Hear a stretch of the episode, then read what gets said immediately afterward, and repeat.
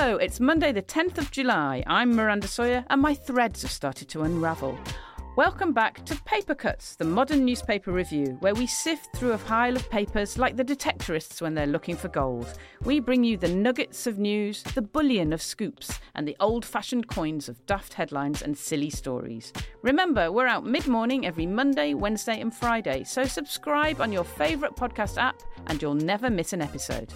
Now, here are the headlines for today's show. We know who it is, but we're not saying. The tabloids are full of a TV presenter involved in a sexual scandal, but they're not naming him. Why? Will ultra low emission zones wreck Labour's vote? Certain papers think Labour's green policies might stop them winning those upcoming by elections. And are energy vampires sapping your aura? We don't know, but the Mail does. Welcome to Paper Cuts. We read the papers so you don't have to.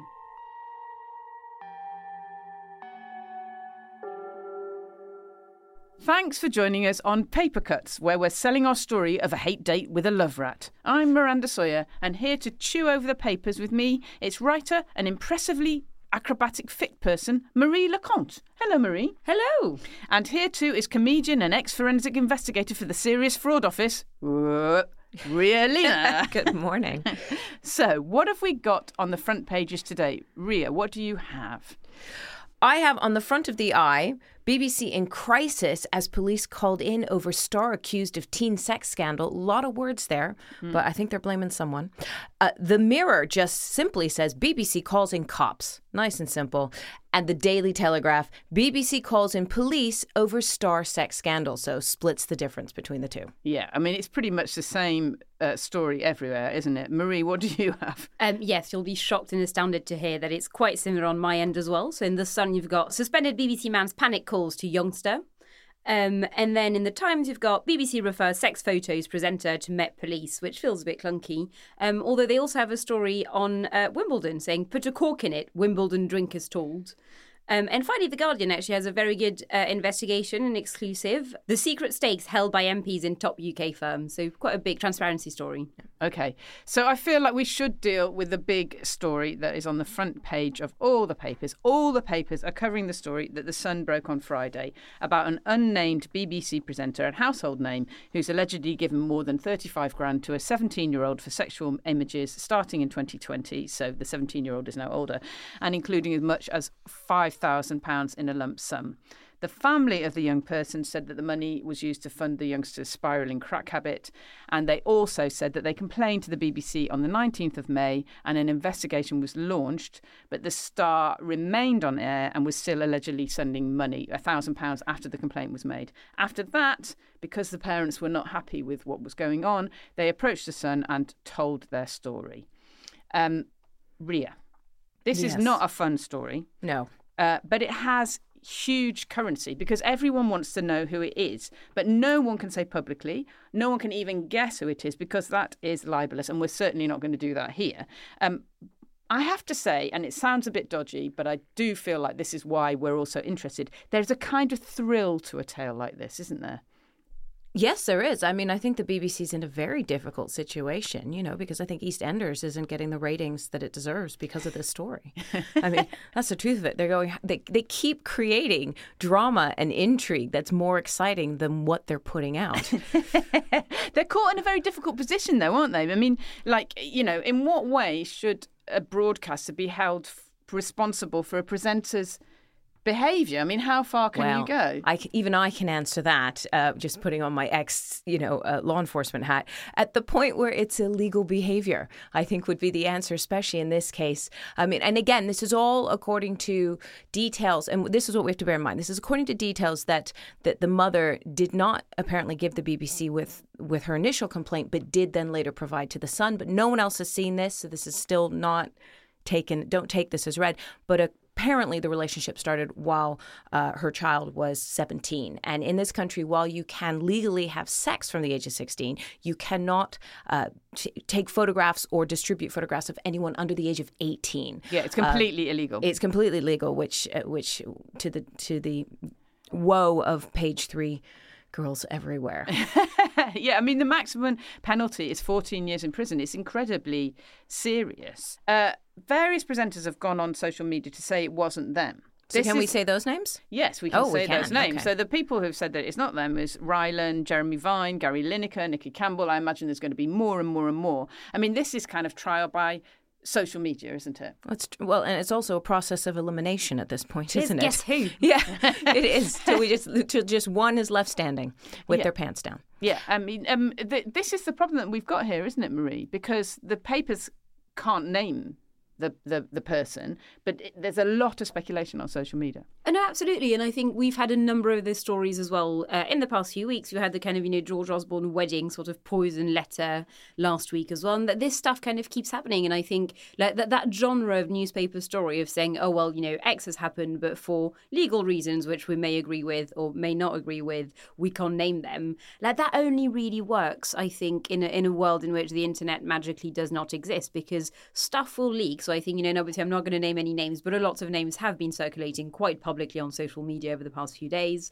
Um, and it, I don't know, so yeah, stuff will leak out, but also it, feels sort of unfair to me that some people, you know, I, I don't think the entire public should be expected to be entirely up to date with libel laws. It, it does create that slightly weird position for people. So I, so I do think newspapers should perhaps, I, I don't know, like rethink their approach to the, this kind of story because again, the internet now exists. Like you can't just keep the omerta going, and you know, until the papers decide that they can name people. But they can't. I mean, the thing is, it's not their decision. So what's what has happened over the last few years is obviously there's the libel laws, which we all know you can't. that- That's mm. that's kind of what is going on on Twitter, which people have to be careful of. But also the privacy laws have changed. So what used to happen is if you had a scoop and you were a tabloid, is that you would ha- prepare the scoop. And then on the, the night before you were about to launch the scoop, you would phone up their PR and say, "We've got the scoop. Have you got any um, have you got a comment? And then your the name would be printed. But over the past few years, the privacy laws have got much more much tougher. So basically, since 2020, in the um, there was a, a guy who was arrested for being involved in the Manchester Arena bombing, but he wasn't involved. But he was named by the Mail. He took them to court. The Mail lost, and they had to pay 80, um, 80 grand. But also, the judge said very explicitly the papers cannot name someone if they've been arrested unless the police have given out their name. But I think a, a, a sort of quite big structural thing as well is that the papers don't have as much money as they used to. So I think if you read a lot of stuff about, you know, uh, about Fleet Street from the 60s, 70s, 80s, they would just print whatever and be like, oh, we're going to have to pay a fine or we're going to have to go to court. Oh dear. Uh, whereas, you know, papers no longer have that sort of cash, which again, you know, you know, you can argue that's a good or a bad thing, but uh, but it's that as well. I think there's no longer sort of like millions sloshing about. Yes, exactly. and as those privacy laws have got kind of tighter, they can't say anything. So actually, partly what they can do, which sounds a bit odd, is almost encourage people to name the names because once that name is out there, then they've got a legitimate right to actually say the name. But it seems that the, the answer would then be regulation. So maybe this story shouldn't have been printed because by process of elimination or because by process of speculation, we're going to arrive at somebody's privacy door. Is that a thing? Yeah. Yeah. Okay. We're going to arrive at someone's door anyway. So maybe the answer is that they can't print the story. However, in this situation, what's interesting is the fact that the mum went through the proper channels, or at least she went to the employer and said, Can you make this stop, please? And when nothing happened, her recourse was the media. And it's only because this is blowing up that now the employer is doing something about it, is what it appears. So it's a real catch 22. But again, if, if this particular person hadn't been underage when this relationship had started, then this would would this be a story? It would still be a story, I think, if speaking as uh, somebody who used, uh, has in my, in my time worked for tabloids, because the point of this story is that this is something is perhaps seen as kind of slightly sexually odd. It's not within a conventional relationship. It's not just, you know, you and your beloved partner. This is something that's outside that. And eh, that, as Well, soon as- as that happens, Right. then the tabloids are interested if you're a household name. Hmm. I mean, you know, obviously this is all over the papers. The Metro has a terrible headline that says Beebs brief crisis. You know, I mean, it's just being used to bash the BBC. It is, and it's hard because I don't, you know, and, and and this is not pretending. Obviously, we still don't have the full details of the story and stuff. So I, I don't want to say, well, you know, this is just being done to attack the BBC because I don't believe it is. But also, you know, and as someone who's worked um, on, for example, like you know, lots of like Pestminster stories, I think that that would help. For example, you know, if papers went, oh. Clearly, there's a structural problem here. You know, let, let's talk about Parliament. You know, let's try and get Parliament to get reformed. And even, let's say, yeah, when you know an MP gets arrested or uh, whatever, if the angle then became, well, Parliament needs to change and evolve right now, then that would be very helpful. But they don't do that, do they? Um, they only really ever do that with the BBC specifically. And yeah, I'm stroking my chin currently. Why could that possibly be? Yeah, I mean, it's they really go. They're really going in hard. It's absolutely the BBC's fault. Well, I, well, I, okay. So the argument is that the complaint went into the BBC on the 19th of May, and here we are in July, and nothing was done. But I've worked for the BBC. This is about how long it takes them to pay me for something that I did around the 19th of May. So 19th of it's, May it's about 2022, it's about the right pace, so, as far as I'm concerned.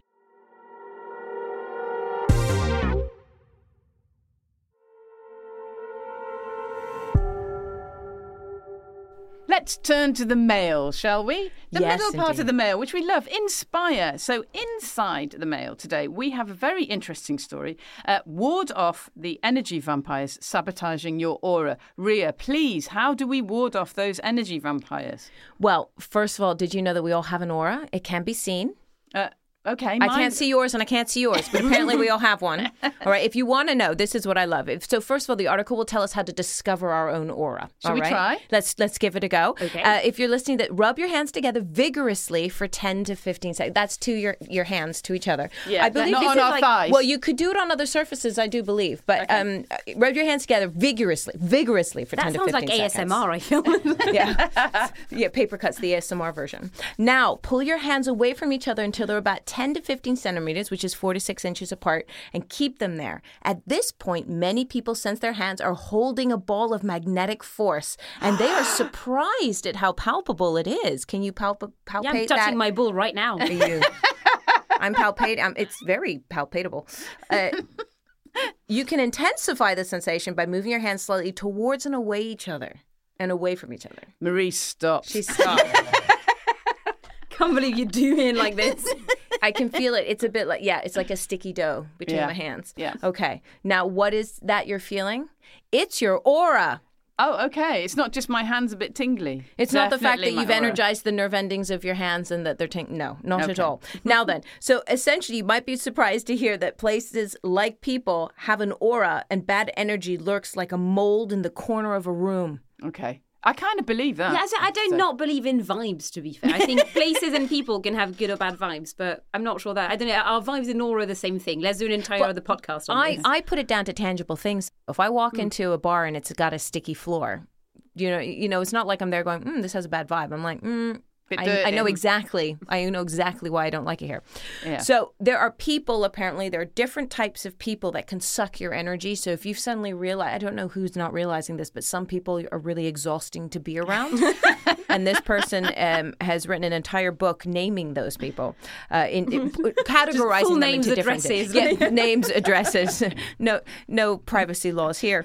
Uh, so meet the energy vampires, which I'm, if I'm honest, I'm very tempted to write a sitcom just starring all of these people, and it'll be very, it'll look very similar to Sex in the City once you once you break it down. So the energy vampires, you've got the manipulator, and this is the person who ostensibly is really helpful, but actually is co- creating crisis in your life so that they can come in. So essentially, think Misery, Kathy Bates in Misery, the manipulator. You've got the paranoid vampire. They're always they're oversensitive and always detect a hidden and negative meaning in situations. So they're just glum So, people. Paranoid vampire makes it sound like someone going to restaurants, but oh, there's going to be garlic and everything. I can't really tell much difference between the paranoid vampire and the gray mouse. The gray mouse apparently is meek and mild, but actually is never happy. That's the glum one. That's the one you really Mm. Yeah, don't that's the want. one That's where they the just bad sort of sit there vibe quietly. Uh, the chatterbox, they don't talk to you; they talk at you, Mm-hmm. or they talk with you. The firework is someone who's going to get angry at any moment. God, Mm. they all sound like a right pain in the butt. I mean, it just sounds like Big Brother, doesn't it? I mean, that's the kind of point of it, really. Put them all this, I mean, together. Hmm. this would make a great sitcom. And then finally, the look but don't touch. Someone who's always sure their appearance is always provocative, no matter what, you know, low cut tops, uh, skirts. It feels a little misogynist, this bit. yeah. But sluts. Um, I love that they've got all types of people, and then there's also sluts. Yes, and then, and that's then that, right? everybody and the slut. Uh, but they, the look but don't touch can be incredibly beautiful and sexy, but they give you very small amount in return for taking a lot. So uh, again, and I'm reading that going. So let me get this straight. They'll go on a date with you. They'll let you buy dinner, but they won't give out. That's Yeah. what that sounds like to me. Yeah, exactly. I mean, I have to say this stuff is is rubbish, but it's it's kind of absolutely to draw women in. We are three women in a room talking about auras. There, there's an element of the Mail that I always think is uh, uh, fantastic at this, which is they kind of get women, so they bring you in a bit, and then they completely lose you with all their terrible misogynistic attitudes. But they kind of bring you in. But no, they? but what this article does is it brings us in and it then makes us think about every single one of our close girlfriends and divide them up. And, and it's a way of dividing and conquering. Instead of us just being all girls together, we'll just be like, mm, I noticed you're a bit of a paranoid vampire. Yeah. I don't think I can have you in my life. yeah, it's true. Yeah, and, and and in the end, it's just women. You're doing it wrong again, isn't it? Oh, yes, no, absolutely. I think we've never done a single thing right. Yay, go us. Now, headlines are favourite part of the papers. The punniest, the funniest, the daftest, the dippiest headlines make our day here at Paper Cuts. In fact, we love headlines so much, we're starting a regular competition Fix the Headline. We wanted to see if you, the fabulous listeners, could come up with a better headline for a story we found in the Metro about Vladimir Putin having a beauty spa on his personal train. There were some brilliant suggestions. Lots of people went with the really not bad Putin on the Spritz. Yes, nice. We had two star entries for that one from TV's own Rufus Hound and also avant garde electronic musician Max Tundra. We get all the stars. Oh. Um, listener Richard B gave us Starlight Express. Very good. Uh, Dave Martin went with Intercity Perm, which is absolutely brilliant for aging football hooligans and would be slightly better if Putin wasn't bald as an egg. Um, Martin Daly went with Short Back and Sidings. Nice. But the winner of the very first Fix a Headline contest, who is also going to win the very first Paper cut t shirt ever, is listener Adam Wright, who went with Murders on the L'Oreal Express. Very good. there were two other people, Nice. Pierre Martin and Gluten Morgan, but um, who suggested that one, but he beat you to it. Anyway, Adam will be in touch with your size and address. Follow us on Twitter and Threads for another story where you can fix a headline. We'll make sub editors of you lot yet. Right. Marie and Ria, what about our own headlines of the day today? What do we have? What have you got, Marie? Oh, so I have got not one but two Brilliant Sun headlines. Uh, the first one is about the clothes people have been wearing uh, to Wimbledon, especially the stars, and it's net-a-porter, Wimbo style, which Very is very good. good. Yeah, I like that. Um, and the second story is about um, Samuel L. Jackson doing an ad for Warburtons. Um, Which is funny in itself. I mean, it is. Um, and to be fair, the very good headline is I'm one BAP motherfucker. Love it. Bap. Love it. Ria. Uh, yes, I've got a couple. So Ozzy Osbourne uh, went missing before a concert to the point that they put out posters and the police were involved. They couldn't find him, and it turns out that he had a bit of a cold, had been prescribed night nurse, and instead of having a couple of spoonfuls, took the whole bottle and passed out. And so that headline is "I need Ospital." Very good. Love it. And then the other headline, which it boggles my mind. I, I think we're done with technology. Can I just say technology has achieved all it can achieve, and we need to stop. But this is about a toaster that steams your toast, steams your toast, and then toasts it, which makes no sense to me because steam is always what makes it wangy when it comes out of the Yeah, toaster, right? It's all soggy. So, and that is crumb off it. Yes, crumb Nice. off it. Crumb you off tell him the star. And, and mine is from The Mirror, and it is Elton John's final, no, really final, final concert. Um, and he, fe- you know, it says he feels the love as he ends his farewell tour. And the headline is A Dwight to Remember. Which only works That's if you know very that's his clever. real name. Very But they- clever. I did not until now. Here we are. I'm David Baddiel. I'm a writer and a comedian and a Jew. I'm Sayeeda Warsi. I'm a businesswoman and a politician and a Muslim. Jews and Muslims always seem to be in the news or on the news. Lots of people talk about us, and this is us talking about ourselves. The kind of things that people say don't touch, Yeah. we are going to go there. I mean, I think Jews and Muslims are talking about these things, but I think they're not talking about them together because they're worried that if they do, sparks might fly. A Muslim and a Jew go there. Find us wherever you get your podcasts. Over the weekend, The Times, The Telegraph, and The Observer had a look at Keir Starmer and the state of play with Labour. Essentially, the polls are very good for Labour. There's they're still 15 points ahead of the Tories, maybe even more, maybe 25 points, I've heard. So the Observer is happy and uh, reported that Rupert Murdoch summoned Starmer to talk to him at a midsummer party at Spencer House in St James. Oh, the thrill. The Times had this story uh, the previous week as well. Wonder how they got it. Gee. yes, exactly. Um, the Times is sort of coming round to Keir Starmer. So on Thursday, um, they had uh, Starmer's speaking lessons for all pupils on its front page. But essentially, the right wing papers have a few problems with him, uh, mostly around Labour's green policies. Marie, there's a sense from all these papers, really, that Labour are in the lead, but Starmer could kind of mess it up. Um, how could he mess it up? Oh God, well I think so. Um, my, my, my long-held view is that the next election may turn into a bit of a Theresa May versus Theresa May because actually both Rishi Sunak and Keir Starmer are quite untested in a kind of election contest, and they clearly do not love scrutiny. Um, so, so I think that yeah, Keir Starmer, I don't really, I can't really conceive of a world in which Labour does not end up becoming the largest party uh, in the Commons after the next election. But I could definitely see Keir sort of slightly crumble like wet cake because he, he's he's just not a very charismatic man. You know, there's it's fine that there are worse crimes in the world, so I think that that could be that. But also, I think the kind I'm sure we'll talk about it a bit later as well. Um, one of the problems is that he's so he was very cautious in the first kind of few months and years of his leadership, which I think a lot of people took, you know, quite well because they thought actually, you know, we're not really sure what we have to do to rebuild post Corbyn, etc. The problem is, is that he's still being very, very cautious, and there are lots of stuff, you know, so either internal debates or again, you know, stuff where maybe public opinion is in one place and the papers are in the other, etc. Where he's kind of still walking very gingerly.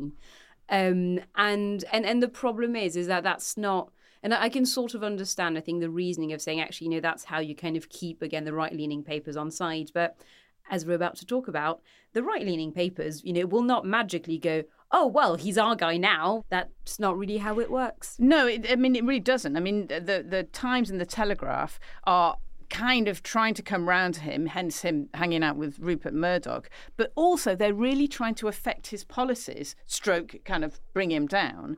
Um, especially around the green policies, it seems to me. They really don't like these green policies. Um, what would you say the significance of the um, ULEZ charge being due to expand in London from basically at the moment it's it's uh, within the south and north circular and it's going to be extended right out to the end M25. Um, what is that significance? So ULEZ is really interesting because it is one of those policies that actually think I think splits the Labour Party. So you've got Sadiq Khan, the Labour mayor, who's very pro. Uh, a lot of people, again, including Danny Beales, the candidate in Uxbridge, who are kind of against. And then Keir, again, is sort of not saying that much and kind of, you know, weighing every single word. But I mean, the, the problem is very easy: is that people don't like ULEZ. yeah. Like, if you look at polling, you know, it is one especially like the further you go out from central London, the less people like it.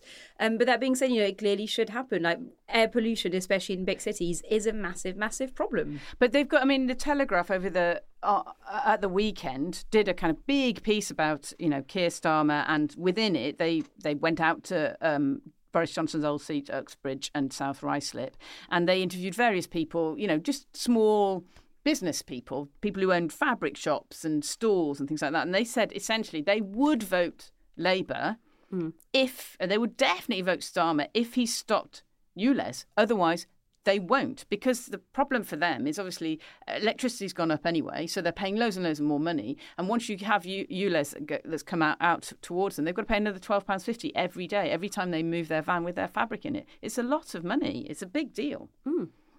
But the issue with the expansion of ULEZ was that they didn't provide the same um, help to scrap your old diesel vehicles, and yeah. that that's the. I mean, if they provided that help, then maybe we wouldn't have this this big dilemma?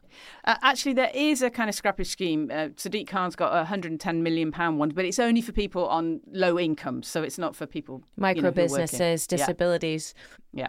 but clearly not the people that they went and interviewed in Clearly Uxbridge. not. No, definitely no. not. And also, the cost of living crisis kind of has happened within that time. So they mm. announced it is actually weirdly a Boris Johnson policy. Um, but so uh, but the, but since then the cost of living has gone up and up and up. So people are already suffering, and it's and it's much much worse for them. It's also different if you live in central London because you can kind of hop on the tube to do quite a lot of things. If you're further out, it's it's much much more difficult.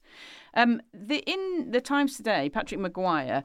Um, is also wondering why Keir Starmer hasn't done a reshuffle of the shadow cabinet yet, and he's insinuating that he's weak. Is that is, is he weak for I not think, doing that? I think we're all wondering that because if you look at the shadow cabinet, it has shadow positions in it that don't actually mirror what exists in the existing cabinet. Hmm. yeah, so it's You know, quite odd. Yeah, there, so there's a shadow. There's a shadow minister of mental health, but like we'd ever, there's not one in the Tory cabinet. So he's sort of created this.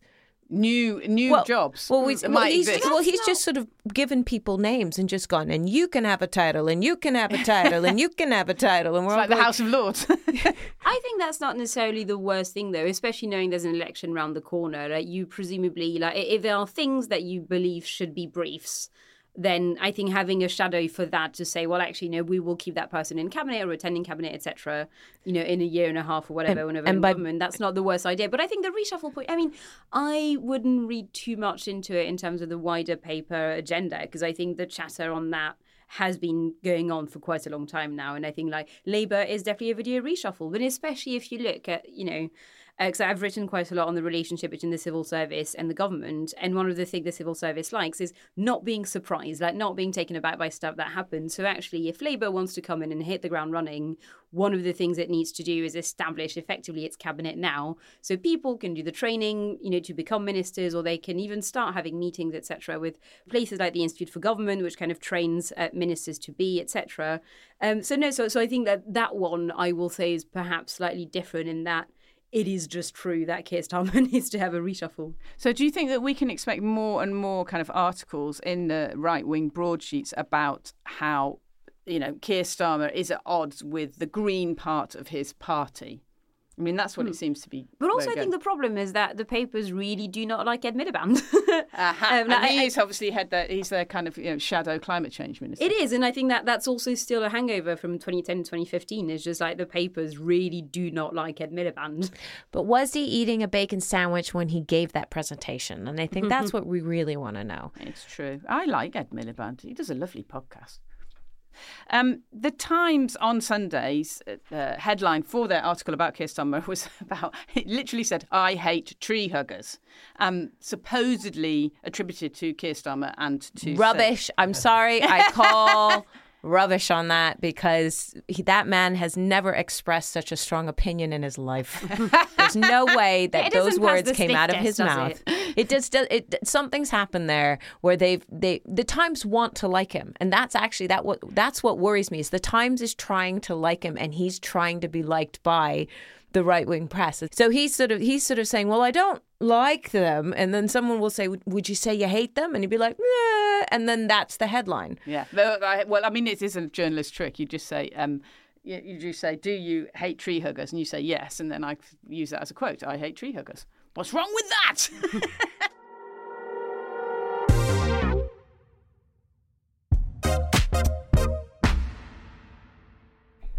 Now, nestling in the midsection of the paper, after the haunted house of the news and before the giant roller coaster of sport, we have the whirly teacups and gently damp log flume of features and lifestyle. What should we wear? Where should we go? The papers know all. Marie, you have an interesting story today, don't you? Oh, I do. I've got one of those great tabloid headlines that feels like, you know, I'm going to say it out loud in a moment and it will make it sound like I'm having a stroke, uh, which we all love. Um, so I've got, um, yes, in today's Sun, Crate Kip suits Pete. Crate Kip suits Pete. Not a clue what it's Yes. about. Uh, well, singer Pete Doherty apparently loves uh, sleeping in storage containers.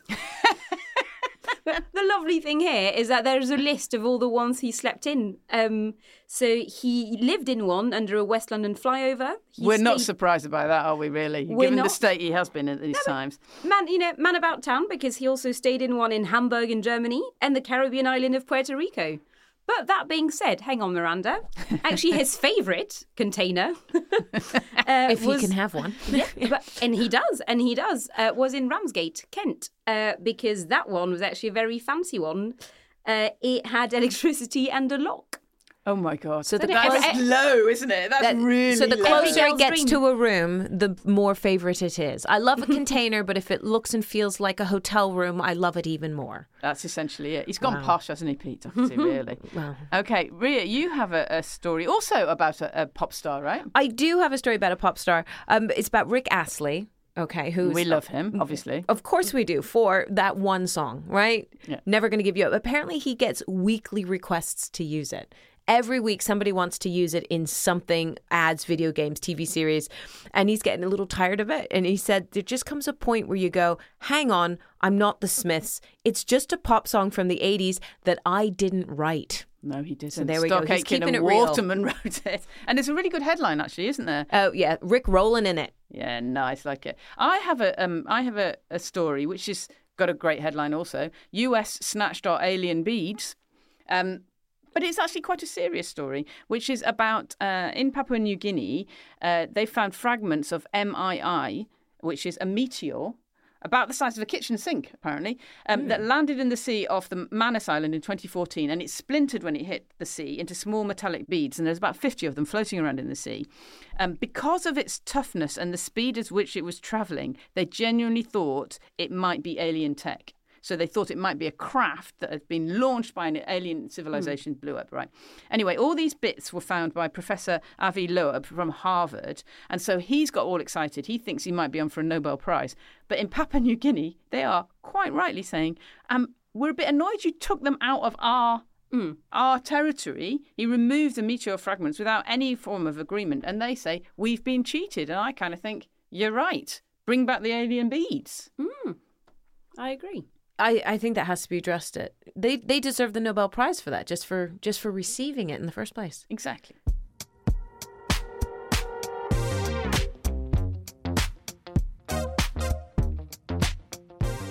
And that's the end of today's paper cuts. Thanks to Ria Hi. and thanks to Marie. Thank you. Thanks for listening, and don't forget to follow Paper Cuts on your favourite podcast app. If you really like us, then leave us five stars on Spotify or Apple and a full on Oompa Poompa Park Lifers at Wembley review.